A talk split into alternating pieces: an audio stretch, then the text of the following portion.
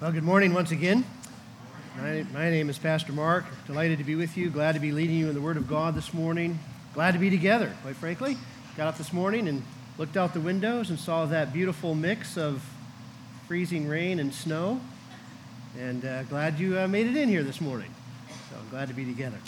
If you'd uh, take out your Bibles, turn with me to Mark chapter 3, is where we find ourselves this morning. Pastor Ian already read it in the service. You would have read it this past week in preparation.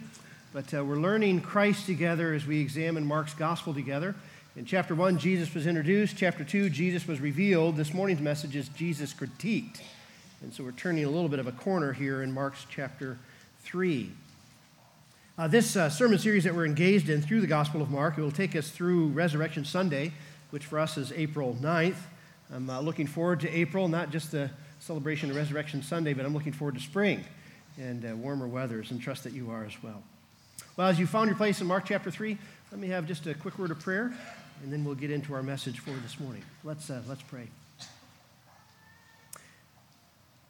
Heavenly Father, we come before you once again this morning and acknowledge your, your greatness, your awesomeness, and we thank you for Jesus Christ.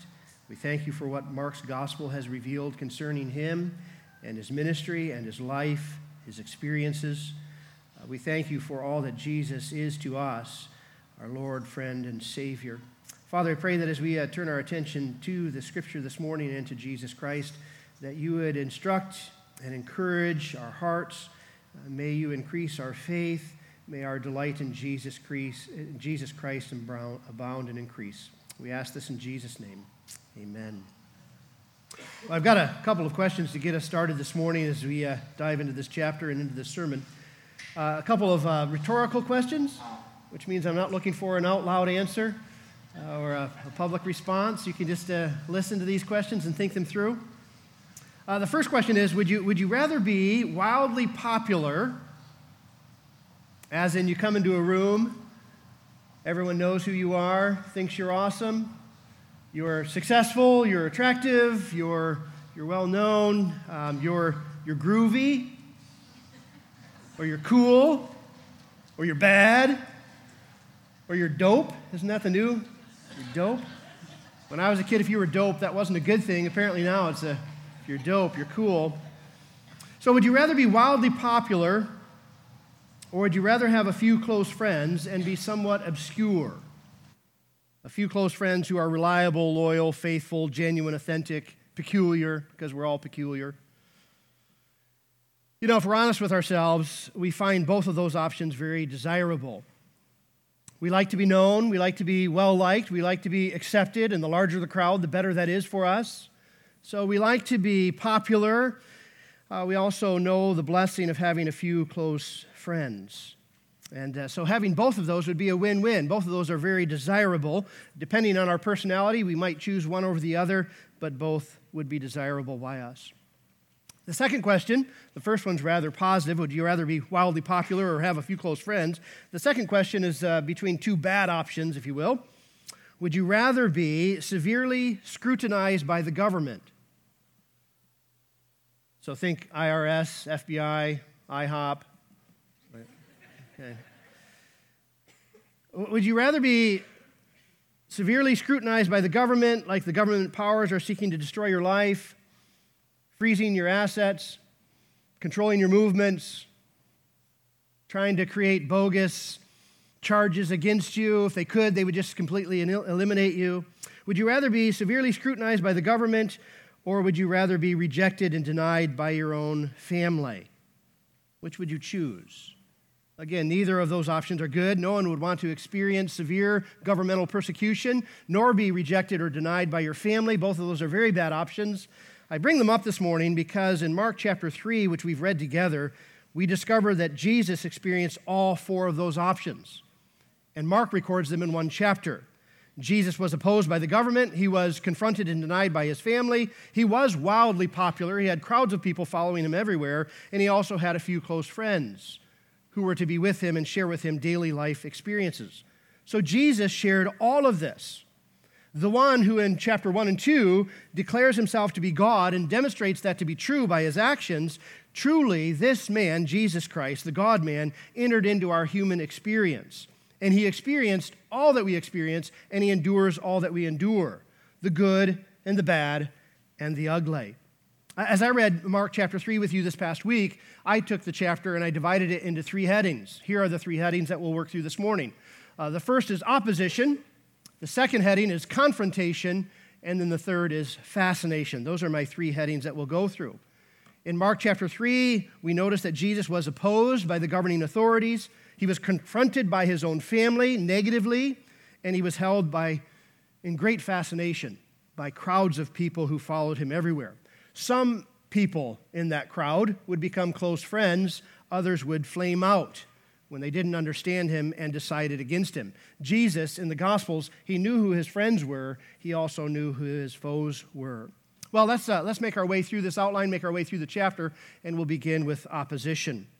If you look at Mark chapter 3, if you have your Bibles open, in the opening paragraph, we find that Jesus heals a man with a deformed hand. And he does it in the synagogue on the Sabbath, which means he's in the wrong place on the wrong day before the wrong crowd. In verse 2, we notice that the religious leaders are looking for a way to accuse Jesus. They've already decided against him, and now they're researching ways and concocting ways to accuse him and bring him down.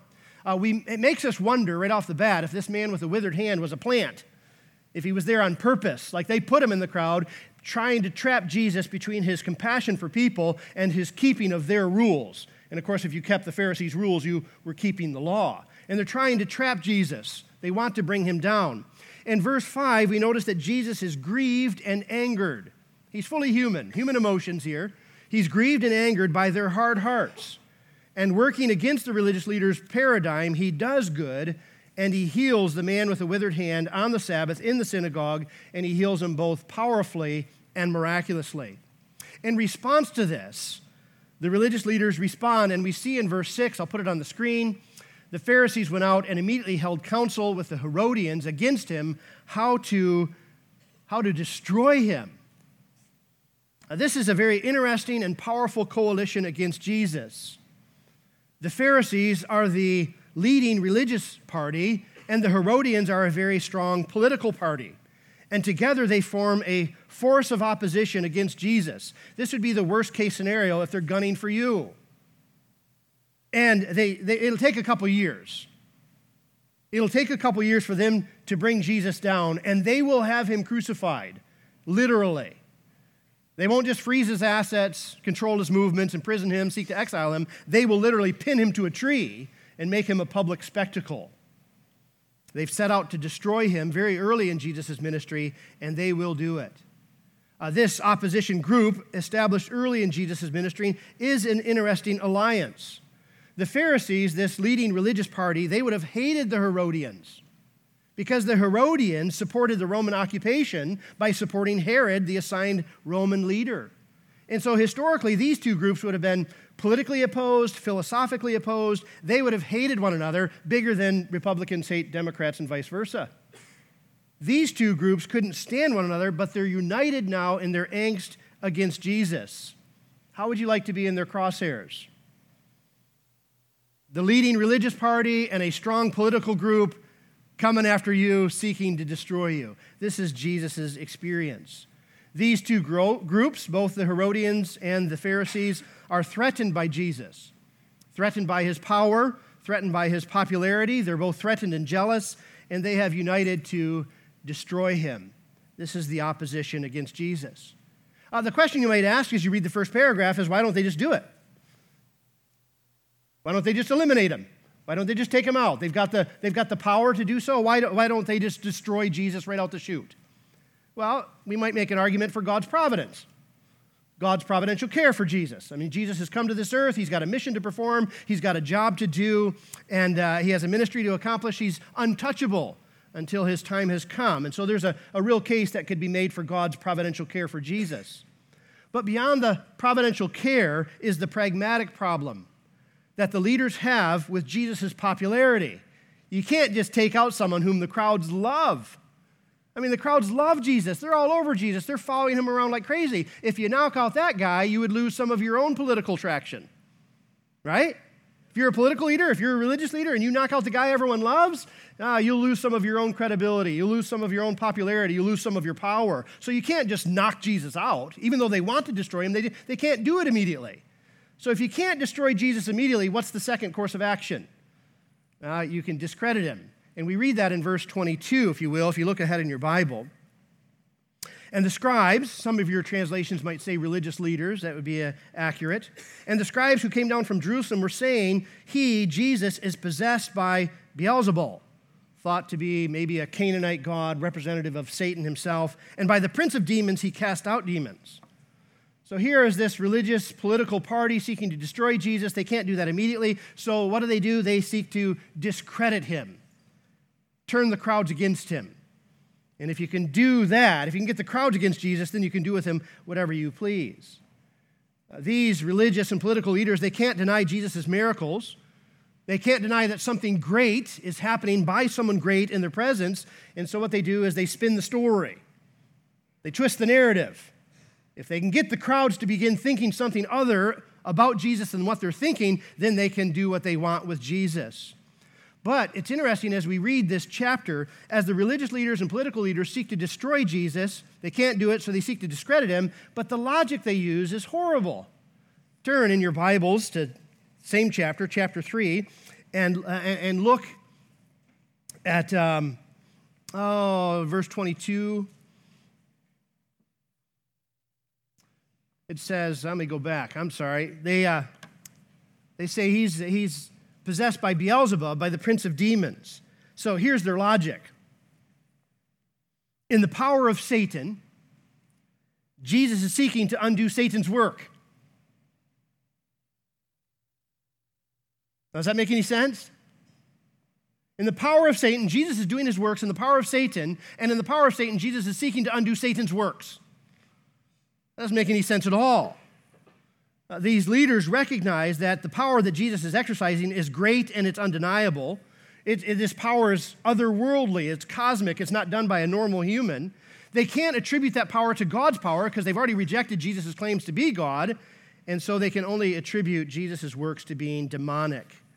Jesus quickly unravels their bad logic. And he says to them, if Satan is doing Satan's work, then Satan's kingdom is self destructing. Satan isn't that stupid. Satan isn't doing that kind of work. Satan is out to destroy his own kingdom. Jesus, like the leaders, acknowledges that great work is at work in their presence and great miracles are happening. He attributes the miracles to the work of the stronger man, a stronger man than Satan, the strong man, the God man. Jesus came not to do Satan's work, but to crush Satan and to undo Satan's works as we read the final paragraph here, or the paragraph before the final one in Mark chapter 3, we, we, we discover that Jesus not only debunks their logic, but he gives the religious leaders a solid warning. And this is, a, you may have, you read this this past week. Look at verses 28 through 30.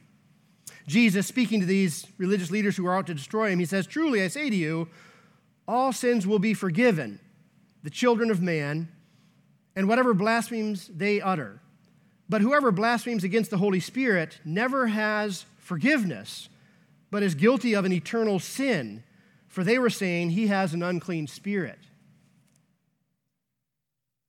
Jesus, as we've read in chapter 1 and chapter 2, Jesus has come from God, he's come as God to provide for humanity's forgiveness and acceptance. If Jesus is denied, if Jesus is discredited, what forgiveness remains? He's the provision from God for mankind's forgiveness and acceptance. If he's denied and discredited, destroyed, what forgiveness remains? If these leaders continue to willfully, deliberately deny Jesus and discredit Jesus, there is no other forgiveness available. They're cutting their own throats. To persist in unbelief would be an eternal sin. So, Jesus, in responding to this opposition who are out to destroy him but then seek to discredit him, he, he, he, just, he, he, he deals with their logic and says, Not only is your logic off, but your eternity is in peril. if you persistently deny the provision that God has made for forgiveness and acceptance in the person of Jesus Christ. So, in this context, Jesus corrects their logic and he counsels their souls.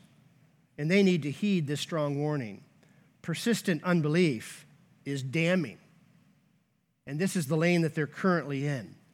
And Jesus graciously provides this opposition that counsel. So there's my first heading opposition. Jesus is opposed by the political and religious leaders. They're out to destroy him, they seek to discredit him. Jesus handles that crowd. The second heading of the chapter is confrontation. Who confronts Jesus? And who confronts him negatively? Uh, well, we find in the chapter that it's his family. His family seeks to confront him and control him. Look back with me at verses 20 and 21. I'll put it on the screen. Then he went out. Then he went home.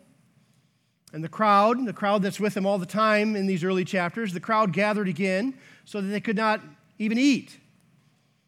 And when his family heard it, they went out to seize him, to control him, for they were saying, He's out of his mind. That's a great vote of family support right there. Let's go get crazy Jesus. He's out of his mind. Guy's gone nuts. The dude's lost it. Uh, let's go get Jesus. Let's rein him in. He's, he, he's not being himself again. Let's go get Jesus to save our family name and protect our reputation before Jesus continues these crazy antics and destroys our carpentry business. How do you like that? Mark and the other gospel writers reveal that Jesus was raised in the context of a family, raised by imperfect parents, imperfect parents whom Jesus submitted to, respected, and obeyed. Jesus not only had parents, but he had siblings, children who were born to Mary and Joseph. The other gospel writers reveal that Jesus' siblings were not in the group of early believers. That's not surprising, is it? Family can be a tough crowd. Family, intended by God to be an immeasurable blessing, can sometimes cast a great shadow of pain across life. Jesus knows, he knows that experientially. He's in his 30s and he's got a helicopter mom. And he's got manipulative siblings and they think he's nuts. He's lost it. They got to go get him. They got to get him back under control. Family members can be the first ones to devalue you and deny you. Jesus knew what it was to be devalued by his own family. How's that land on you? Uh, that's a pain that can be hard to live with. I've met mature adults in their 50s and 60s who are still working to gain their parents' approval, and it's painful to watch. And here's Jesus' family confronting him to control him, and his ob- crazy, crazy Jesus. You got to get him under control. If you know what it is to be underappreciated by your family, you're in good company. Now, Jesus was there too. When you jump to the end of the chapter, if you look at verse 31, a matter of fact, I won't uh, put this on the screen. It's a little bit uh, longer to read. We find Jesus' family stepping back into the story and trying to interject themselves into Jesus' life. If you look at verse 31, it says, And his mother this is Mary here that we're speaking of. And his mother and his brothers came and standing outside, they sent to, sent to him and called him. And the crowd was sitting around him, and they said to him, Your, your mother and your brothers are outside, they're seeking you. And he answered them, Who? Who are my mother and my brothers? And looking at those who sat around him, he said, Here, here are my mother and my brothers. For whoever does the will of God, he is my brother and sister and mother. You know, we know that family is a big deal. Marriage and family is a big deal. Marriage and family rank high in Christian values and in Christian virtues. Marriage was established by God in the very beginning when He creates the human race in His image, male and female, and He puts them together as husband and wife. Marriage created by God at the very start. Family ordained by God. One of the purposes of marriage is to procreate and have a, have a family. When you have a married couple that get together and they can't have children, it's a, it's a horrible trial, very difficult. But we know that marriage and family, ordained by God, established by God in the very beginning, is, is so very important and so meaningful and so valuable. Uh, there are so many biblical instructions from beginning to end in the Bible that we could have long sermon series on family and marriage. We know that parents are to raise responsible, God fearing children. We know that children are to be respectful and obeying of their parents, and marriage is a, a microcosm of God's family. The husband and wife are to be reflective of Christ and his church. So we, we know that family is a big deal. We know that marriage is a big deal. But here we learn from Jesus that while family is a high ideal for God fearing, Bible believing people, we also know that family itself can become an idol. A priority that usurps God's place, and a community that overshadows God's community. And here in this paragraph, Jesus offers this wise and gracious instruction. You know, I have siblings. I'm the youngest of five. I have parents. We, uh, we love one another and we get along very well, which I'm very grateful for. And uh, we get together regularly. And when I mean regularly, I mean that we get together, you know, uh, maybe once a quarter and at family funerals and family weddings. So maybe six times a year we get together. I meet with you guys every week. I get with you guys every week. Every Sunday we gather together. Why? Because we've been united by Jesus, and He has our superior allegiance and our strongest affection. We love Him and we, we love one another. We gather together regularly. Jesus knows what it is to have family members come after him and come to control him.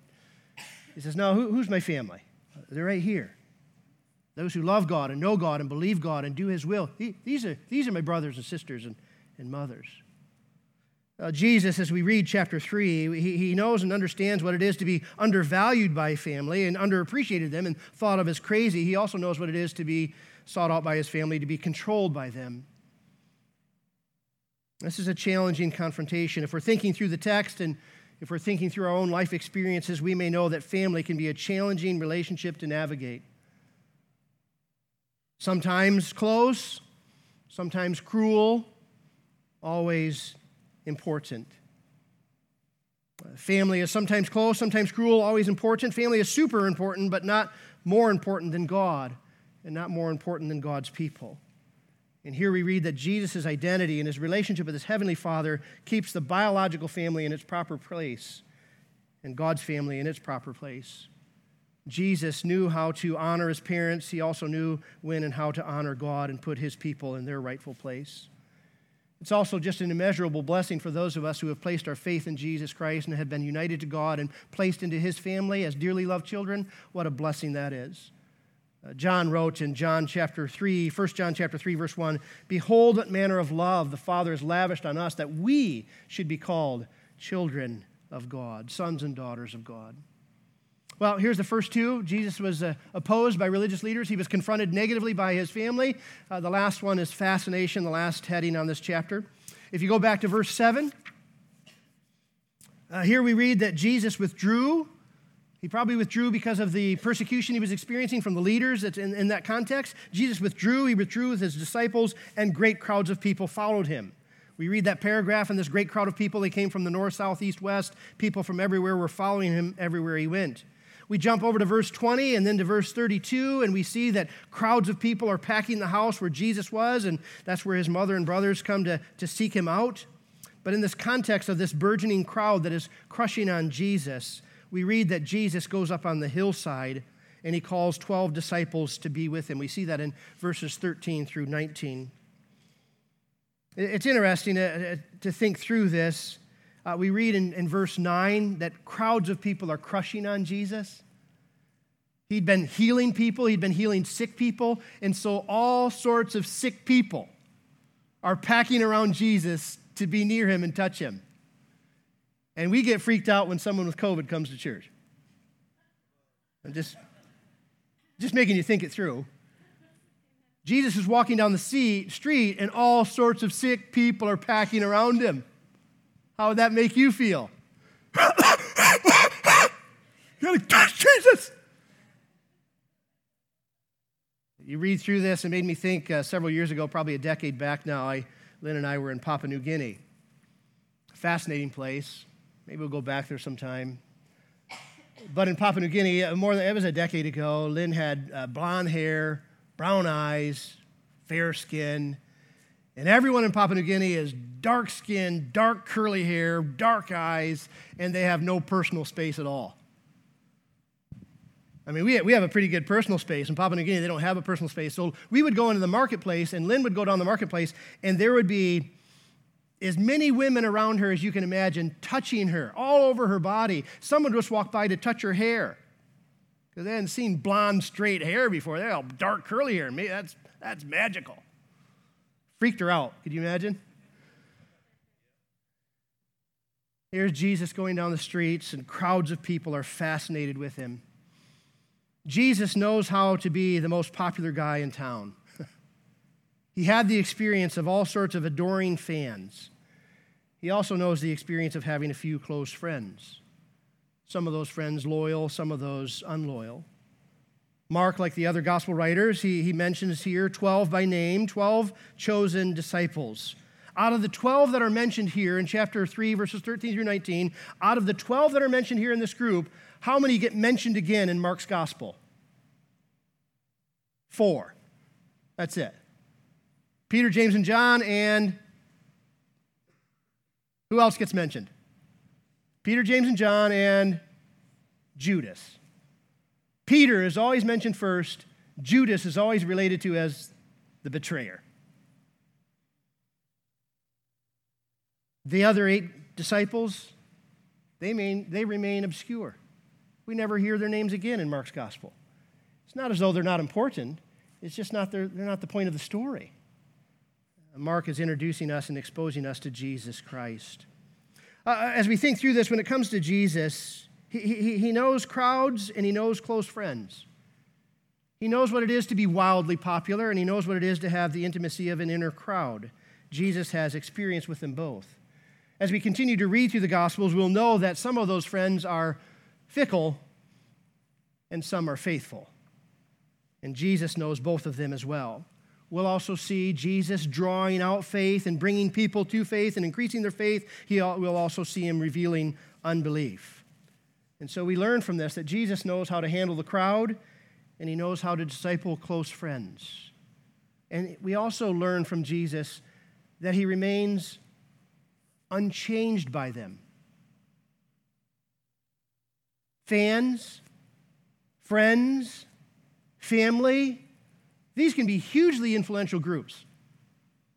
Jesus remains unchanged, a man of perfect integrity and a man of complete humility in all of those contexts. Complete humility in that his focus is on God and doing God's will and on serving other people. Whether, whether he's on the mountain all alone praying, whether he's discipling his 12 disciples, or he's interacting with the closer three, or he's teaching the multitudes. Jesus remains the same in all of those contexts, unchanged in his identity and steadfast in his mission. How remarkable. How exceptional Jesus truly is. Well, my message this morning, taken from Mark chapter 3, has these three headings opposition, confrontation, fascination. Jesus was opposed by political and religious leaders. He handled that. He was confronted negatively by his family. He handled that, teaches us through that. And he had the fascination of the crowds. He had a few close friends, he had huge adoring fans. Jesus remains unchanged by all of that as he accomplishes God's work. Now, before I've got just a few minutes left, before we uh, uh, close this chapter and move on to chapter four next week, I, I, want to point out that in this chapter, as you read it this week, it, it exposes to us three possible positions that are available to us regarding Jesus Christ. Uh, some of you would be familiar in more recent times with uh, C.S. Lewis's work. C.S. Lewis has now passed, but he wrote a lot in the 40s and 50s. Um, he, he put forward in Mere Christianity uh, that famous argument of liar, lunatic, Lord. Uh, Jesus is either a great huckster and a great deceiver, someone who ought to be ignored and destroyed, or he's crazy. He's like a man claiming, you know, he claims to be God. That's like me claiming to be a poached egg. You know, that's just ridiculous. So either Jesus is a, a, a, liar, or he's crazy, or he is who he claimed to be, he's Lord. And, and, and C.S. Lewis made that argument very popular in his writing, Mere Christianity. But I find all three of these positions as it relates to Jesus in Mark chapter 3. In Mark chapter 3, verse 6, the religious leaders are convinced that Jesus is a great deceiver and worthy of being destroyed. They think he's bad. That's their position on Jesus. That's their approach to Jesus. That's their opinion on Jesus. Jesus is bad. You got to get rid of Jesus. He's got to go. And they set out to destroy him, and in a few years they will, or so they think, on a cross. Uh, the religious leaders are convinced that Jesus is bad. Jesus' family thought he was crazy. Uh, read, read, it again in verse 21. They thought he was out of his mind. We need to take control of him. He's, a, he's, he's loony. He's lost it. He's gone nuts. He's not acting as himself. But then in chapter 3, verses 13 through 19, the disciples who accepted Jesus' call to join themselves to him, they discover that Jesus is who he claims to be, the Lord of all, the Lord of heaven and earth. So in chapter 3, we see opposition, confrontation, fascination. We see family and friends and fans, but we also see these three possible positions as it relates to Jesus Christ. He's either bad, or he's mad, or he's God. Those are the options that are available to us. And, and, and Mark, Mark lands on this long before C.S. Lewis ever landed on it. And he reveals to us in Mark chapter 3. Mark is going to continue to reveal that Jesus is God and Jesus is God's good news. He's good news. God sent his Son out of love for a lost world and through the powerful work of Jesus, God is reconciling to himself sinners who are forgiven and accepted by the work of Jesus Christ himself and through Jesus Christ. Well, we began this sermon series, or the sermon this morning, asking a couple of questions. Would you rather be wildly popular or have a few close friends? Would you rather be opposed by the government or rejected by your family? And as we make our way through the chapter, we realize that Jesus knows all of these experiences and he's unchanged by them, unchanged in his person, and unmoved from his mission. And he came to provide us forgiveness and acceptance. All glory to Jesus Christ, and praise be to his name. He's the one who is worthy of our faith and of our allegiance, and to him we give our praise. Let me close in prayer. Heavenly Father, we are grateful for your grace and kindness to us in the person of your Son, the Lord Jesus Christ. We thank you for what you have revealed concerning him. We thank you for the fact that through him we are reconciled to you and brought into your family as dearly loved children. And so we praise you for Jesus. Father, continue. May, may we learn Christ together as we continue to press forward in this gospel. May you bring those who are not in faith to faith.